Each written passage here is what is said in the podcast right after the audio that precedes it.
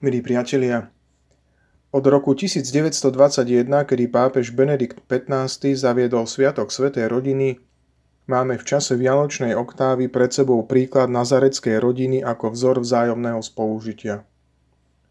Všimnime si teraz spolu niektoré charakteristické črty tejto nenápadnej a chudobnej rodiny. Niekoho to azda prekvapí, ale na prvom mieste by som vyzdvihol jej schopnosť predchádzať konfliktom, teda riešiť situácie, ktoré svojou povahou môžu vyústiť do konfliktu. Domnievať sa, že absolútna bezkonfliktnosť ako ideál pre rodinné prostredie je ľahko dosiahnutelná realita, je naivná predstava. Najmä dnes, keď veľa času trávime v nedobrovoľnom domácom väzení, sú naše vzájomné vzťahy vystavené veľkému tlaku. Neexistujú rodiny, v ktorých by aspoň z času na čas nevyplávalo na povrch isté napätie, nedorozumenie alebo konfrontácia. Rozdiel medzi tzv. Konfliktnou a tzv. Nekonfliktnou rodinou spočíva v schopnosti konfliktom čeliť, riešiť ich tak povediac preventívne, čiže predchádzať im.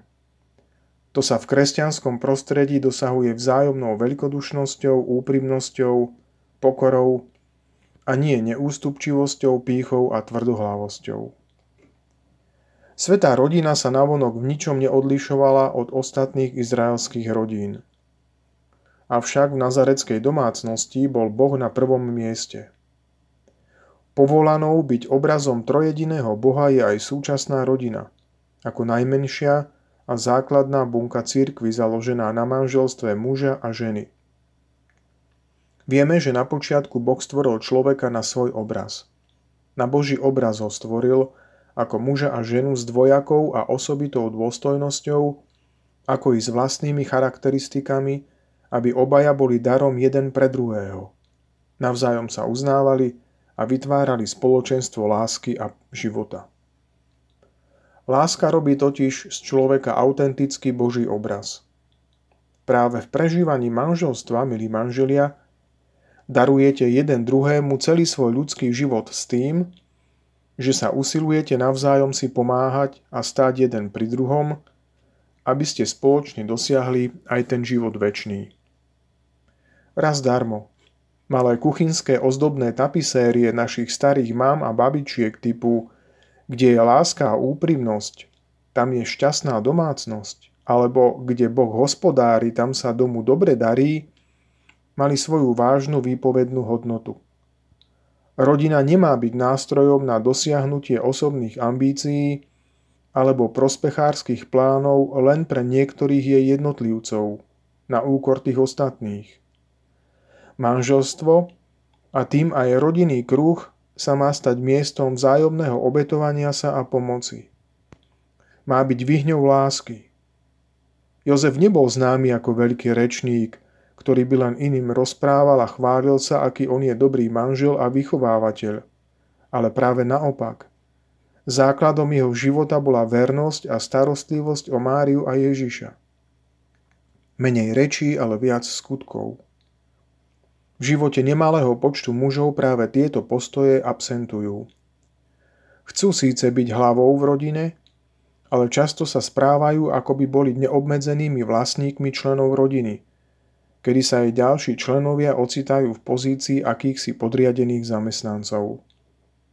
Podobne aj niektoré ženy v dnešnej dobe zabúdajú, že majú byť dušou rodiny, oporou pre manželov a skutočnou mamou pre svoje deti aj vtedy, keď nesplňajú rodičovské predstavy o ich budúcnosti.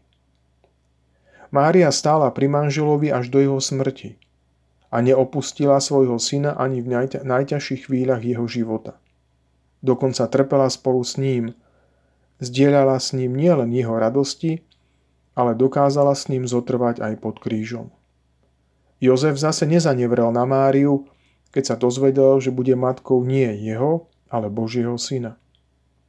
Milí priatelia, pozbuďme, pozbuďme sa na záver slovami dnes už svätého pápeža Pavla šiesteho, ktorý pred viac ako päťdesiatimi rokmi v deň Sviatku Svätej rodiny nabádal k jej nasledovaniu týmito slovami.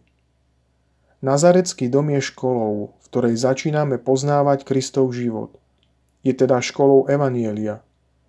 Tu sa učíme nazerať, počúvať, rozjímať a do hĺbky prenikať, aká vznešená a tajomná sila je ukrytá v tomto veľmi prostom, veľmi pokornom a krásnom zjavení Božieho Syna.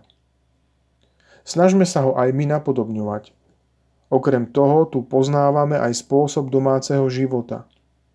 Nazaret nám môže ukázať, čo je to rodina, čo znamená jej spoločenstvo v láske.